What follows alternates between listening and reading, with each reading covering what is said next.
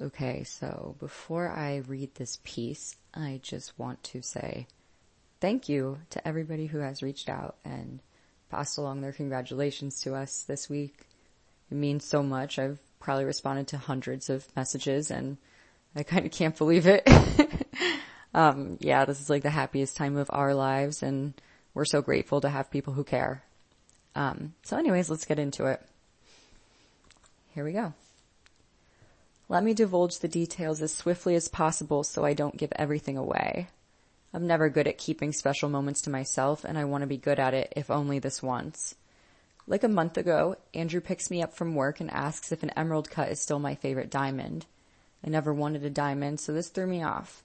For as long as we've known this shit was till death do us part, we've planned an emerald. Like the greenstone. Funky rock for a funky girl. He says it would make him feel like he's doing this wrong to get me anything but a diamond. Because I'm so flexible and chill and definitely not enchanted by the fact that someone thinks I deserve more than I've asked for, I accept. The imminence doesn't register until I start getting ads for engagement rings every time I open Safari. Then like two weeks later, he says he wants to go to Gran Caffe L'Aquila for dinner when I get back from Memorial Day weekend in Raleigh. In this moment, I am a healthy amount of suspicious.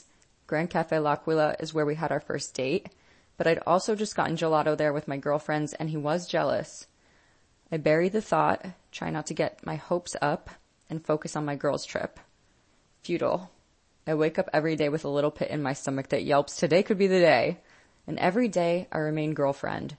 Cities burn, angels lose their wings. When I get back from Raleigh this past Sunday, we are predictably lovey-dovey. We have a hard time being in opposite rooms, much less different states for three days, plus a delayed flight home. I'm reluctant to bring up Gran Caffe because it was his idea and Andrew rarely plans anything, so I want to see if he's for real about date night, engagement hope aside. He coolly slides in. I still want to get Gran Caffe on Tuesday. I explain that I have a 5.30 nail appointment that day, to which he replies, nails don't take all night. We make a reservation for 7.30. Getting my nails done, I gaze wistfully at my left ring finger and contemplate the reason they call it a ring finger in the first place. The ring finger got its name from the ancient belief that a vein directly connected it to the human heart, and that wearing a ring on that finger might alleviate ailments. I choose a dark red to match his tie for the wedding we're attending together on Friday. I take my time getting cute for dinner. I just bought this great swing dress from Anthropologie that wears like a chic potato sack. I straighten the kinks out of my hair from wearing a bun all day at work. Do my makeup in nice understated shades of brown. This is how a fiance looks. Put together, but just undone enough to leave something to the imagination. To preserve the charm that tricks a man into an absurd forever. At Gran Caffe, Andrew insists we sit at the bar despite our reservation, precisely where we sat on our first date when he ordered the pappardelle and I ordered the chocolate mousse. We get Aperol spritzes and laugh like it is our first date, though that's how we tend to act anyway.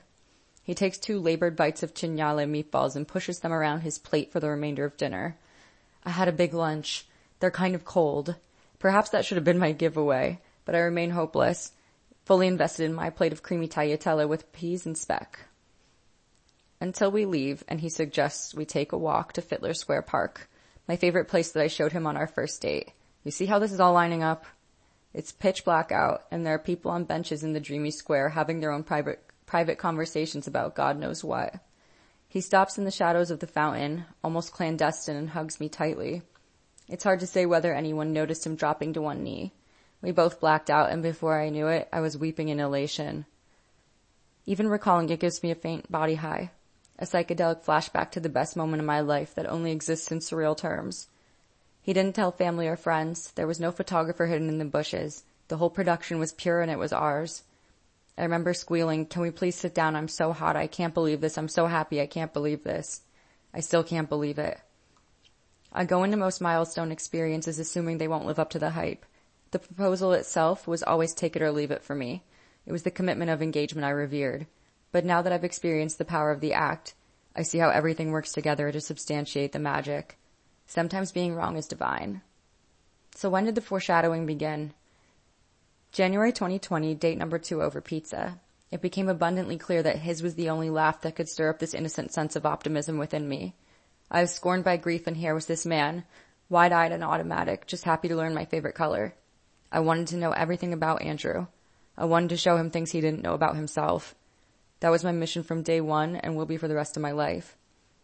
After that date, I texted him, we absolutely cannot get married because then my name would be Dialupo, which is way too close to Dua Lipa. He replied, now we absolutely have to. I'll tell that story a thousand times over. People tell me to savor this time. Don't get ahead of yourself wedding planning and miss out on the fiance bliss, the honeymoon of all honeymoons. But we're getting married in a courthouse likely two years from now. I have nothing to rob me of this other than the disbelief that it's actually happening. Once I can suspend all doubt, come down from the sketchy part of the high, it's all love notes on the kitchen counter from there. And so I guess I love engagement the way I love airports, liminal spaces that obscure your sense of time through romantic anticipation, moments of frenzy, midday glasses of wine. What lies between point A and point B is ever my highest muse, and here I am already inspired. To the future Lupos, in this lifetime and the next. Well, thanks for listening guys. I'm engaged. I can't believe it. It's fucking awesome. And yeah, that's all I got. We're about to head to a wedding today and you know, it's probably going to put us like over the moon. Thank you.